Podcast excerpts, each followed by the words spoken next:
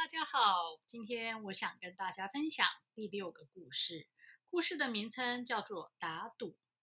一个银行老板和一个有些文化的人在打赌，赌的是，要是那个人能住在一个屋里十五年，不和任何人交往，只是读书，老板就输给读书人两百万美元。那个人答应了，于是，一场为期十五年的赌赛开始了。银行老板每天派人给那个人送书送饭。起初，他只要娱乐性的书，后来他开始读历史、传记和自然科学。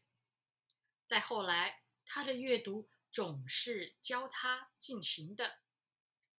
十五年期满了，银行家意外地破产了。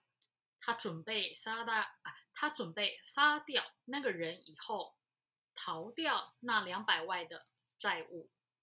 但他发现那个人早走了。那个人留下了一张纸条，纸条上说：“这十五年的读书生活已经给了他。”无比的财富，他根本不需要那些钱了。我的故事说完了，你们喜欢看书吗？读书吗？我很喜欢，尤其我很喜欢去台湾的诚品书局看书。我觉得看书不只是得到知识，也感觉到交到了不同领域的朋友。今天我们就到这里，拜拜。